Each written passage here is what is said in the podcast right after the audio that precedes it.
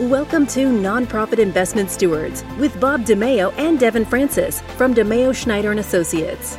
Bob and Devin are passionate about helping nonprofit organizations prosper.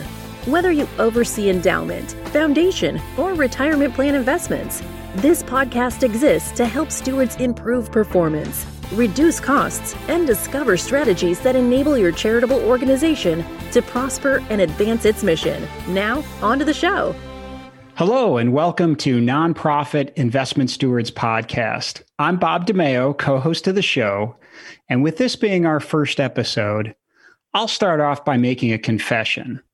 I must admit that I'm a bit of a podcast junkie. I listen to quite a few podcasts on a huge variety of topics, could be investing, business strategy, sports, and a whole lot more. I find that podcasts, at least the good ones, are a really nice way for me not only to learn, but to glean super timely insights from experts. Now, given that a large component of my professional life involves advising charitable organizations on their investment programs, and that I serve on several nonprofit boards, I attempted to find a podcast geared toward nonprofit investing. And you know what? I could not find one. I am serious. Despite all of us now having access to an estimated one and a half million podcast programs, and that means tens of millions of episodes, I was unable to find a show that keenly focused on nonprofit investing, something that could be super beneficial to those who oversee endowments or foundations. So, what did I decide to do? Well, you're here listening to this, so that's a bit of a spoiler alert. I decided to start a podcast focused on nonprofit investing. And I am super excited not only about the show, but about being joined by Devin Francis, my colleague and friend, and a wonderfully talented professional and an even better person. Devin, I'm grateful you're joining me in this new initiative and co host of the show. Welcome. Thank you so much, Bob. I am thrilled to be here and to put on my co hosting hat. And hello to all you good stewards who are listening to our very first podcast. Excellent, excellent. So we are excited about it. And I think the show will be lively and timely and very, very topical for those who have anything to do with nonprofit leadership, particularly if it's oversight of the investment program, be it an endowment, a foundation, could be a reserve fund, association, retirement plan, what have you. So uh, it is an underserved space, as, as I mentioned, Devin, but please share with our listeners why you agreed to co host and what you hope the podcast achieves. Well, when the person for whom your company is named asks you to do something, you generally say yes. so, of course, I would have agreed to co host. No, but all kidding aside, I do really agree with you that this is a vastly underserved space. And I think many stewards of endowment and foundation assets feel a bit I think adrift is the right word. So, if we can give them some guidance and provide some education, then I think we will have served our purpose. Bob, can you describe some of the upcoming episodes and topics that our listeners might be looking forward to and that you're particularly looking forward to? Happy to. And boy, we have so many terrific guests coming up on uh, uh, upcoming episodes and really terrific topics. But I think, given that here we are in the fall of 2020 and the education space, particularly the higher education space, is just uncertain in so many ways Uh, we're doing a mini series here for the higher education space, and that will include a president of a university providing insights on that overall landscape. It will include an attorney who will talk about folks who oversee endowments and if they're considering drawing down greater amounts to really help make it through the crisis and some of the challenges and, and that sort of thing. And then we'll also hear from a chief investment officer and chair of an investment committee who will really talk about how they might be altering strategy with respect to the endowment management. So I'm definitely excited about that. But I'm also excited we have, as you're well aware, Devin, we have a search specialist, someone who actually helps leaders of endowments and foundations, if they're out looking for a new investment consultant, this is an impartial party who works through that process. We have a uh, community foundation leader coming up out of Houston, and just just so many, I think, very timely and insightful episodes on the way. And and what are some of your favorite upcoming episodes, Devin? Something I'm really looking forward to discussing is ESG investing. So, similar to what you described on the higher ed topic, we will be hosting a mini series on ESG investing that's environmental, social, and governance investing. It's a really growing trend in the industry, and it's something that I, in particular, am committed to in my own personal life. And I think that it's something that a lot of investors are, are taking a lot of interest in. So, I think that will be really great. And then it may sound boring, but I'm looking forward to some of the episodes on some of the foundational governance principles. So I think in our work with working with nonprofits over the years, Bob, you would agree that when you have a strong governance practice, you have a much higher probability of meeting your goals and your objectives. And creating a disciplined framework around governance is really valuable. So I think just talking about some of those broad governance principles to really help guide these stewards who are listening to the podcast will be really beneficial. I'm looking forward to that. That's terrific. So, Bob, can you describe what our target audience of listeners is? Happy to. And I think it's a fairly broad audience. I think of any stakeholder in a nonprofit, and certainly that would begin with the nonprofit leaders, if you think of staff or administration, I'm thinking about the executive director, CEO, certainly finance director, CFO, that sort of thing. But then it extends out, right? And you can think of other leaders, whether they're serving on a board or a committee. And then you might even have some substantial donors who really want to have an understanding and really maybe even some sort of influence on the way that their donations and contributions are being invested. So I think it, it's a it's a pretty broad audience and uh, one we hope to serve well. Great. Devin, why don't you talk a little bit about the format of the show and what we expect for listeners in the upcoming months? Of course. So we are aiming to record two episodes per month. Each episode will be about 30 minutes in length. As you mentioned, Bob, we do plan on having outside guest speakers for most of the episodes, although every once in a while we will be joined by an internal employee of DiMeo Schneider that can add some expertise or insight to a certain topic that we'll be covering. As you mentioned, a lot of the topics will be timely in nature. So, for instance, the COVID landscape and the effect on higher ed. But then there will also be a lot of evergreen content that is just as applicable now as it will be five or 10 years from now. That's great. And these topics will just continue to evolve. And we plan on staying very current and really helping our audience have really the most timely and insightful episode uh, on an ongoing basis. So great. Devin, now that we've given listeners a sense of what the show is all about, it might be helpful for them to understand more regarding what we're all about. You're a partner at the firm, and it would be terrific if you can share a little bit about your role, the types of clients you serve, and so on. Of course, happy to. So I've been a partner for about two years, but I have held almost every single possible role at the company along my career trajectory. So I actually began working with this group of folks as a college intern, although at that point in time, we were part of a much larger brokerage firm. After college, I served as a client service associate. So I had a lot of day to day interaction with clients, primarily in an administrative type role. And then I moved on to become an analyst working on some client projects. Finally, I became a client facing consultant. So I was going out to client meetings and reporting on performance and that sort of thing. And then finally, I became a partner and a senior consultant about two years ago. So, the types of clients that I serve, I work primarily with endowment and foundation clients, but the types of organizations really run the gamut. So, I work with grant making institutions, social service organizations, religious institutions, secondary and higher ed institutions.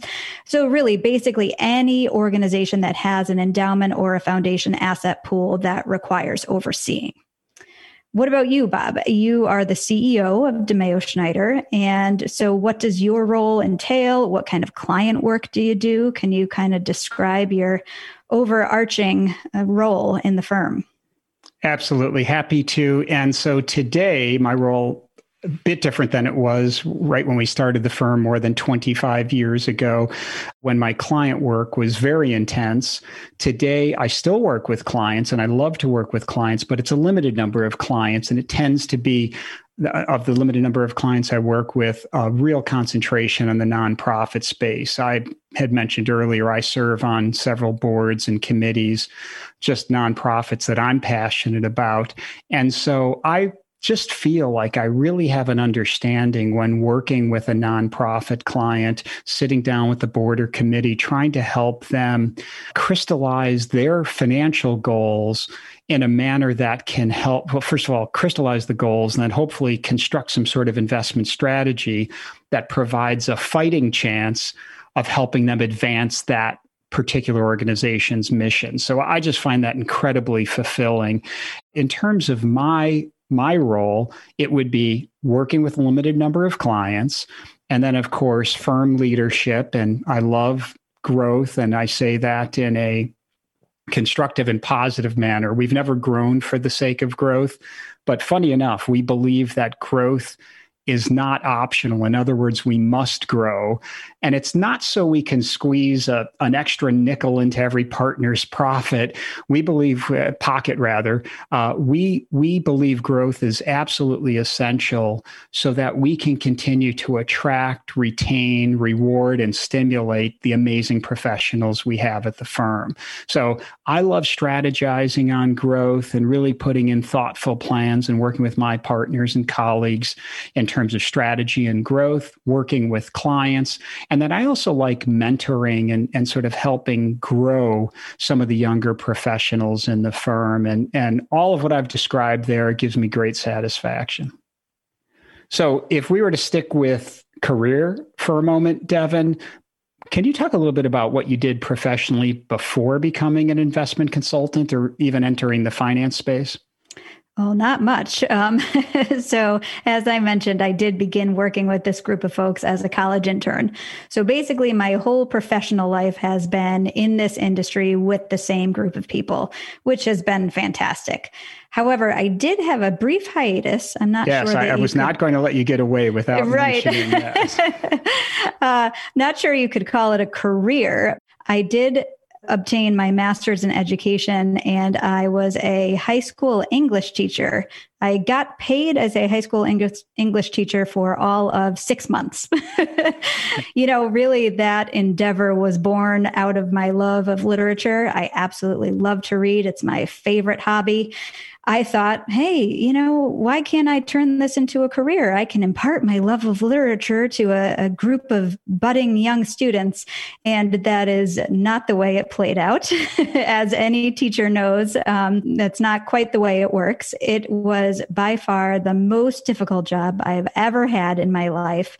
I never felt like I could get my head above water there was always one more thing to do, one more scenario to plan for. And of course, things never quite uh, pan out as you expect in the classroom when you're dealing with 14, 15, 16 year olds. So I always had a respect for teachers. Now that I have been in their shoes, albeit for a short time and a long time ago, I have even more respect. Teachers are vastly underappreciated and underpaid. but I will say that my brief endeavor in the the field of education has served a purpose in my consulting role.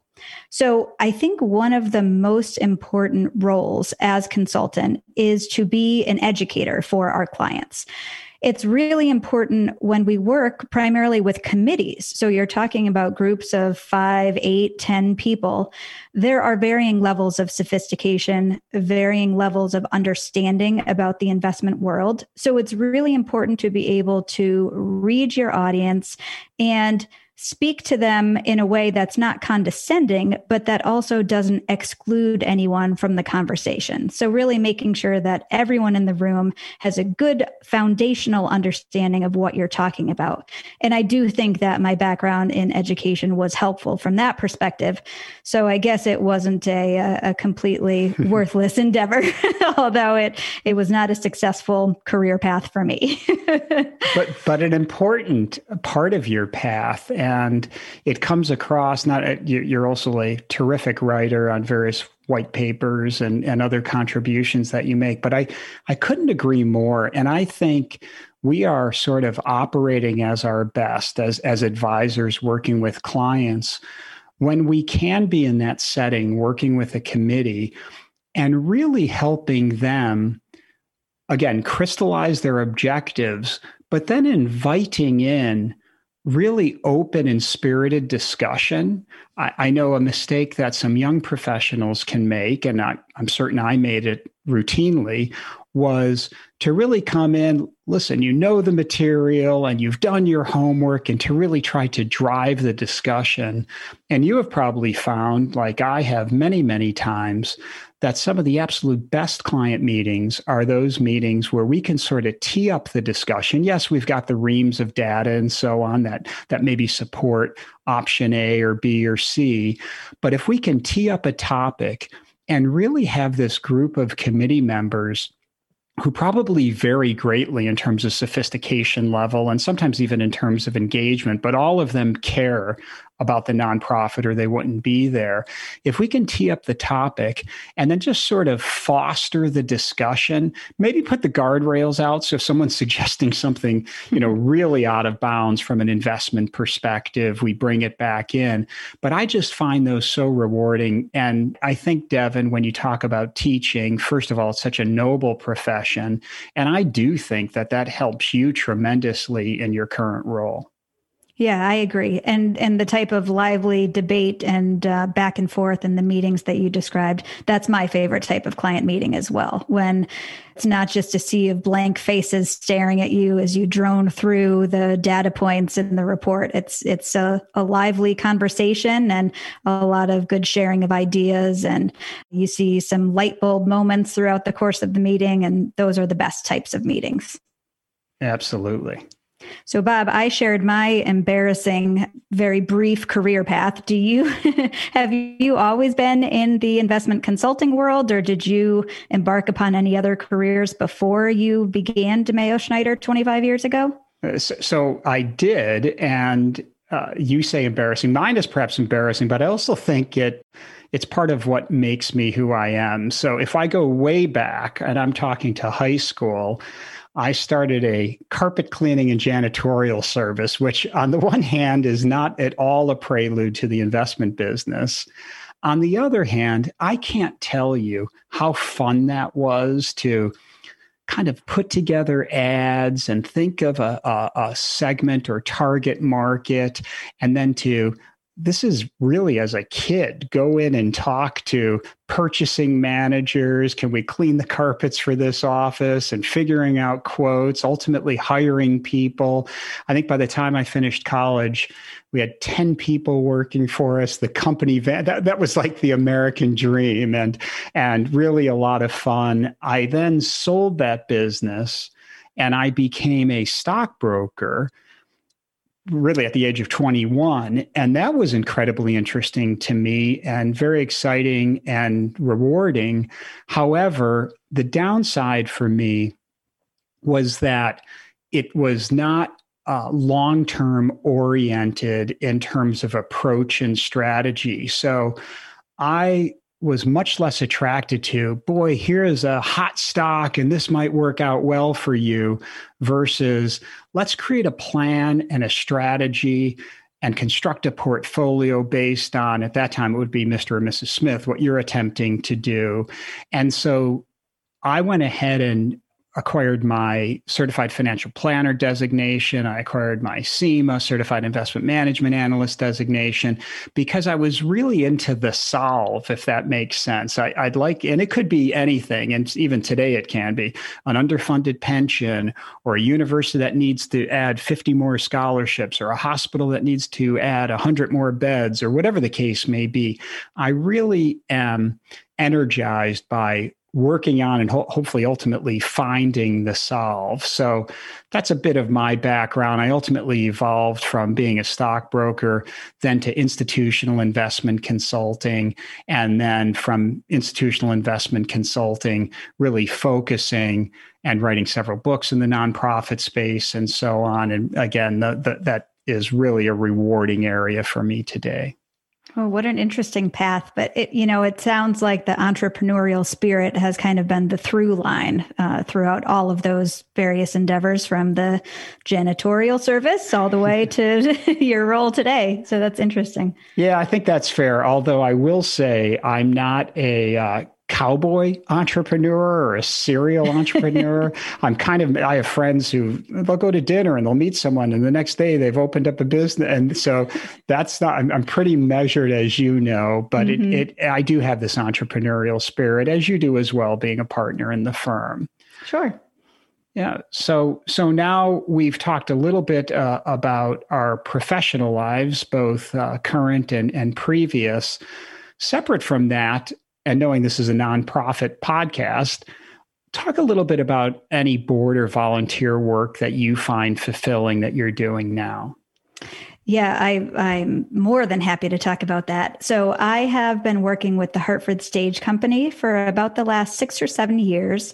I currently serve as the treasurer, the chair of the finance committee. I serve on the investment committee and the executive committee. So I wear a lot of hats at the Hartford stage, but it's just so rewarding for me to be working with them. First of all, I am a lover of theater. I can still remember my very first trip to Broadway when I was six years old. My mom took me to see Cats for my 6th mm. birthday. And I can just, I mean, I close my eyes and I can be transported right back into the theater. I can picture exactly where I was sitting and uh, just the thrill of of live theater, which I had not experienced up until that point so to be able to work with the stage which is one of the very few producing theaters in the state of connecticut which is where uh, i am based.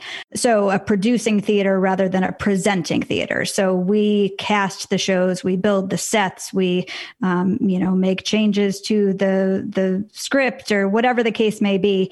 Um, so it's really from start to finish the the entire production is coming out of the Hartford stage. And it's such a challenging time right now during COVID for live entertainment venues. It's just, you know, they were the first to close, they're going to be the last to reopen. And the landscape was challenging even before all of this came about. So I really value my work with them and helping them navigate, particularly from a financial perspective, helping them navigate through this difficult time is something that's really meaningful to me. And I just think that the arts are kind of a lost focus in in today's environment. I, I, think there are so many other meaningful things that need to be addressed and that should certainly be addressed. But it's easy for support for the arts to kind of fall onto the back burner. So to be able to support the Hartford stage, which really is one of the cultural cornerstones of the city of Hartford and the state of Connecticut broadly, that's really meaningful for me. That that's just wonderful. And you have it's remarkable because you have both the left brain and the right brain going. And uh, I really appreciate and respect that. Yeah. And Bob, you mentioned that you're involved with many nonprofit organizations. Can you talk about some of your volunteer work? I, am happy to and passionate as well. I'll mention the newest first, and that is the Associated Colleges of Illinois. I recently was asked to and join their board. And this is a really interesting organization in that it's a collection of 30 liberal art independent universities and colleges in Illinois. And they have to right we all know the higher ed space uh, has a, a, an array of challenges so they have to band together in terms of thought leadership and in terms of resources and things of that nature so i'm thrilled to be on that board and, and that is uh, the ink still drying i attended my first meeting just a couple of weeks ago couple of other organizations that I've been involved with for a long time Catholic Charities. I've been an advisory board member, and I'm actually vice chair of the investment committee. So that's kind of fun. I, I get to be on sort of the side of the table of our clients in terms of making the allocation decisions and selecting managers and reviewing performance from from their perspective and that's a wonderful organization that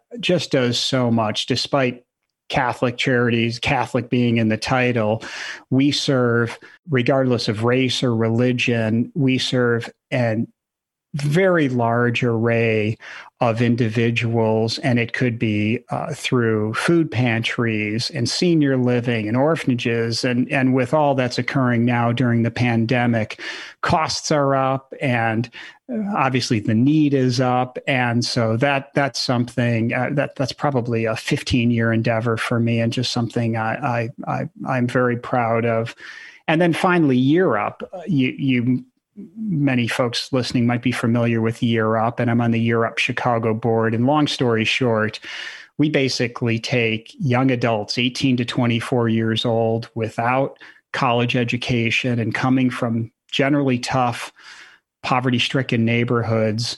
Uh, without a clear path, and we put them through a program that lasts about a year. And the punchline is through all sorts of training and support and resources and so on, they come in and on average earning $6,000, maybe working in a gas station or some retail or what have you. And at the end of a year, just a little over that, on average, they're earning about $39,000. And it's obviously can be life changing, is life changing for them, but can impact their families, their communities. And it, it's, it's just really wonderful. Wow, that's an amazing profile. My goodness. Talk it, about success. Oh, it's it's it's heartwarming and I see these young adults and and the way they look you in your eye when they shake your hand and it's just it's just just terrific. So, let me ask this. Let's let's step just a little bit more outside of work life and can you share a bit Devin about what it is you enjoy doing when you're not in the office or working with clients or even working with the nonprofits where you're volunteering? Sure. Um, so I already mentioned that literature and reading is my greatest passion. So, really, if you were to give me a day completely free from obligations, I would probably park myself on the couch, or if it was a nice day, maybe out in the hammock in the backyard, and I would read for five, six, seven hours. it's it's uh, probably the bane of my husband's existence, who all he wants to do is go out and do something on the weekends, and yeah, just three more chapters, and then you know, two hours later, I'm sitting in the same spot. That's what I would spend the majority of my time doing if I had my druthers. We do have two children, uh, two girls. They are eight and 11. So they're kind of at the perfect age where they're old enough to be self sufficient, but they are still young enough to like us and enjoy spending time with us. So obviously, a lot of our free time revolves around them and their activities and spending some quality family time. And I do enjoy being active. I like to run, I like to hike, and that is quite necessary because I also love baking. So I spend a lot of time in the kitchen eating, and so I need to to do something to counteract those activities. And then probably my most unusual hobby and the thing that I get asked about most frequently is I dabble in the flying trapeze, believe it or not. And that is something that came about when my husband and my parents and I took a trip to Vegas uh, probably about nine years ago. And we met up with some other friends and family out there. And I was the only person in the group who does not gamble. So I had no interest in hitting the slots, hitting the tables. And there was one afternoon where everyone was going to do some gambling together. And I said, you know, I'm, I'm sick of just sitting by the pool. I need to go find something to do. So I found a flying trapeze class and I was immediately hooked. So I went back the very next day for a private lesson. And uh, now I have been for the past many years, although I don't go as frequently as I would like. I've been taking lessons at the New England Center for the Circus Arts in Brattleboro, Vermont. So if I ever have a free weekend, I'll, you know, head up there, take a lesson, read a book, and uh, and enjoy some quality time. That that is just remarkable, and I think that's the sort of thing in a bar or something where you could probably uh, if there's some sort of contest, who does the most unusual activity outside of work, you stand a good chance of winning that. I'll also, I'll also have to maybe challenge you on uh, the fact that you say you don't like gambling with the risks in, in, in that activity. You might be the biggest gambler of all who are in Vegas that weekend. So. That could be true because I also do it without safety lines. Oh, so my goodness. not always, but sometimes. All right, Bob. So I've shared what I like to do in my free time. What about you? So definitely spending time with family, two boys, and and uh, travel is something I really enjoy. My wife and I, we non-pandemic like to travel quite a bit, whether it be to Europe. We love Mexico and and and other places. However, that's obviously on hold for the time being. But I will tell you, what has been very sort of pandemic safe and really terrific this past summer is I absolutely love boating and I absolutely love golf. And so I've boated a lot and played a lot of golf this year. And my wife and I will get out and play nine holes with some regularity. I'll play with the guys on somewhat of a regular basis, playing with my sons. It's just been absolutely a kind of a godsend in, in this particular uh, summer. So that's been great. And just our setup here, we have moved out of the city since we closed in mid March or so. And so our setup is such that I am able to boat to the golf course so I can combine two of my favorite activities, and that has worked out just great. Wow, I bet most people can't say that. I think you're right. So it's it's just a, a, a, real joy. So, Devin, before before we wrap up our first episode, it is worth acknowledging we're in the midst of this global pandemic. There are a lot of challenges that so many of us face, but you know there's some silver linings as well. And perhaps you can share a silver lining or two that has entered your life during this crisis? Absolutely. Um, I think my main silver lining is probably something that a lot of people share, which is uninterrupted family time. So, never before has there been a six or eight month stretch of time where we had family dinners together every single night. Mm-hmm. So, that's been then really welcome. Um, another thing is we got a puppy, which never would have happened pre pandemic. Um, I caught my husband in a moment of weakness. He had always said, no, no, no, we don't have the time. We we're away too often. And I I caught him and I said, Hey, we're not going anywhere for quite some time. I think uh, now is the opportunity. And so he relented. And so we have a little golden doodle. Her name is Moon Bear. And she's a lot of work, but she's really brought a lot of joy to the family, which is How great. fun. Yeah. And then, you know, I think one of the most important silver linings has been to me the gift of perspective. So when we look around us and see all of the heartbreak and the loss of life and livelihood, and we realize all of the challenges that so many people face day in and day out, and those challenges are heightened significantly by the current situation. I think that's given me the gift of perspective to realize that the the things that I may come across, the minor challenges and stresses from day to day that I used to get all wound up about are really meaningless in the whole scheme of things. So it's been an important lesson that the the challenges that I have to face are just so insignificant compared to a lot of people and a lot of Americans and a, and a lot of global citizens. So that's been a meaningful lesson to me. Bob, how about your silver linings? Anything you'd like to share? Uh, uh, yes, but let me first thank you for sharing that. I think that insight is is so so valuable and it, it resonates strongly. In terms of my silver linings, I think there'd be a few as well. My older son Chris, he is in investment banking and he lived in New York for five and a half, probably close to six years. And while we did get together regularly, I have reason to be in New York regularly, and for him to be back in Chicago what happened is as folks began their work from home stints, he uh, lives in such a tiny apartment in Chicago that he moved up to the lake with us and he and his girlfriend and they spent the first 10 weeks of the pandemic with us here.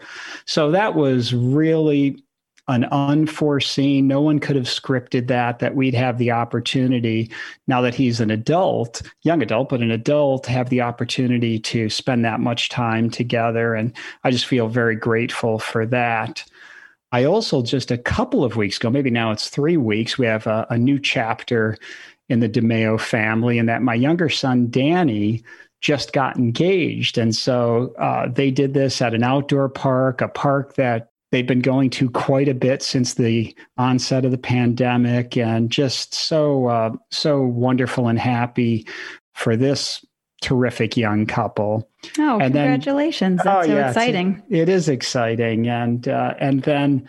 Uh, what we did just, I'll, I'll say this as my final silver lining. Just a, a few days ago, we are on a lake here, and it's it's kind of a good sized lake, and some folks will walk the lake and the the entire shore path, and we have never done it. We always wanted to do it, and then the sort of good weather runs out on us and before you know you don't want to do it in the middle of summer when it's really hot so you do it in the fall but the good weather runs out so we walked the lake path on this past Sunday, and it's 26 miles, and it's up and down, and it just felt great. So that that's that's a 2020 silver lining, if you oh, will. Wow, that is a bucket list item for sure. 26 miles is quite an undertaking. It was, yeah, it was hard but fun. Oh, good. Well, as we wrap things up, I just wanted to say I am honored to be co hosting this podcast with you. This particular episode has been fun, but I'm really looking forward to some of our future episodes, which I think will give some good guidance to the all of the good stewards who are out there in the audience listening. I'm excited to embark upon this podcast adventure with you. So thanks for inviting me. Absolutely, Devin. I'm thrilled. We're going to have a lot of fun and hopefully we really provide great insights for listeners. So, for all those good stewards listening to the show, three things. One, remember to subscribe to the show and know that we welcome your reviews. Also, if you have a topic you'd like us to address, or if someone you know would be a great guest, please reach out to me or Devin via LinkedIn. And then finally, if you lead a nonprofit, or serve as a board member or committee member or some other stakeholder at a nonprofit, and you hope to explore strategies to potentially better manage the investments you oversee, please contact me or Devin via LinkedIn and certainly visit DiMeoSchneider.com where you'll find a ton of great resources. So, to all you good stewards, thanks for investing your time to help your nonprofits prosper We'll connect with you soon on the next episode. Thank you for listening to the Nonprofit Investment Stewards Podcast. Click the subscribe button below to be notified of new episodes and visit DiMeoSchneider.com for more information. The information covered and posted represents the views and opinions of the guest and does not necessarily represent the views or opinions of DiMeo Schneider and Associates. Content is made available for informational and educational purposes only and does not represent a specific recommendation. Always seek the advice of qualified professionals familiar with your unique circumstances.